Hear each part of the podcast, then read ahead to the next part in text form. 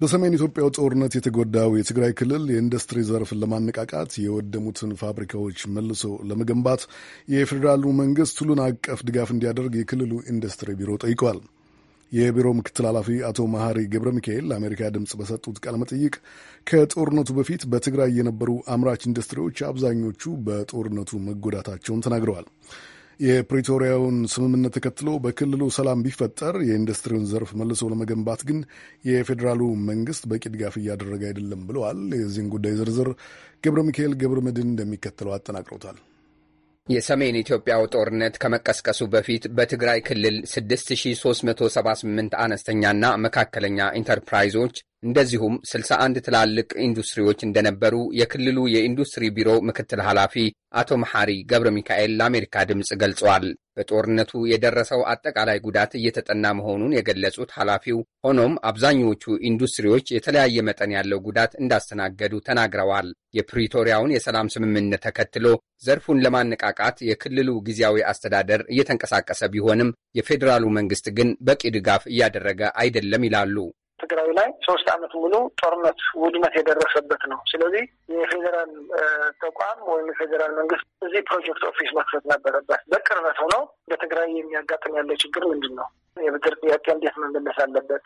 ሌሎች ሌሎች ድጋፎች በሚነሱበት ስለዚህ ያለውን ጉዳት እያየ በፌዴራል የተለየ ድጋፍ የሚያደርግበትን ሂደት መፈጠር የነበረበት የተለየ መመሪያ ወይም አሰራር ወጥቶ ድጋፍ መደረግ እየተገባ ድጋፍ እየተደረገ አይደለም ያለው። ለምሳሌ አሁን በጦርነቱ ምክንያት manufacturing ኢንዱስትሪ ወድሞ እያለ ወደ ስራ እንዲገቡ የማበረታታት ስራ ሰርቶ በአነስተኛ ወለድ ብድር አግኝቶ ወደ ስራ የሚገቡበትን ሂደት እየተሰራ አይደለም ያለው።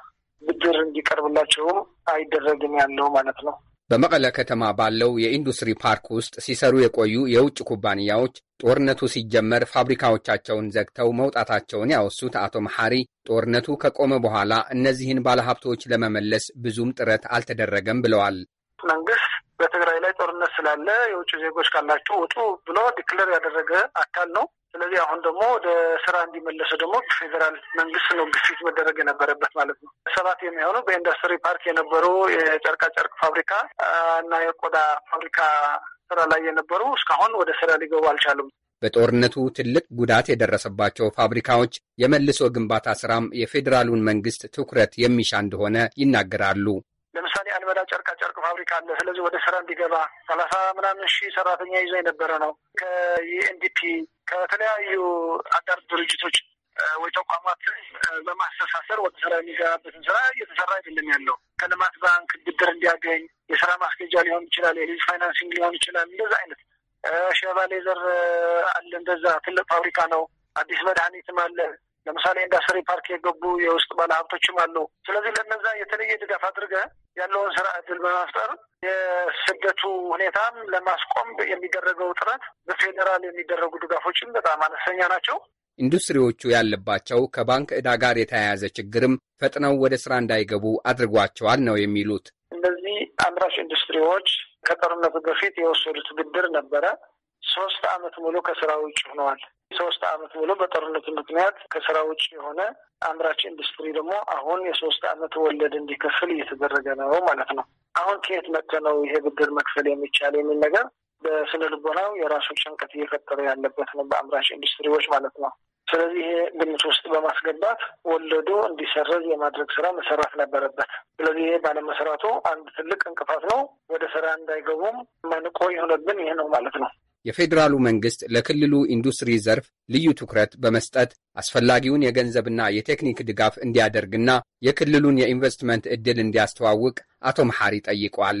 የትግራይ ኢንዱስትሪ ቢሮ ላሰማው ቅሬታና ላቀረበው ጥያቄ ከኢንዱስትሪ ሚኒስቴር ምላሽና አስተያየት ለማግኘት ያደረግነው ጥረት ለዛሬ አልተሳካም።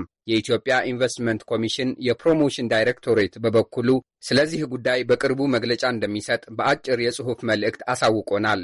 የሚመለከታቸው የፌዴራሉ መንግስት መስሪያ ቤቶች ምላሽ ሲሰጡን ወደፊት የምናቀርብ ይሆናል። በሁለት ዓመቱ የሰሜን ኢትዮጵያው ጦርነት እንደዚሁም በኦሮሚያና በቤኒሻንጉል ክልሎች በነበሩት ግጭቶች ምክንያት የደረሰው አጠቃላይ ጉዳት ከ22 ቢሊዮን ዶላር በላይ እንደሚገመት ታውቋል። ለመልሶ ግንባታ ሥራውም 20 ቢሊዮን ዶላር እንደሚያስፈልግ መጠቀሱን ከዚህ ቀደም መዘገባችን ይታወሳል። ለአሜሪካ ድምፅ ገብረ ሚካኤል ገብረ መድህን አዲስ አበባ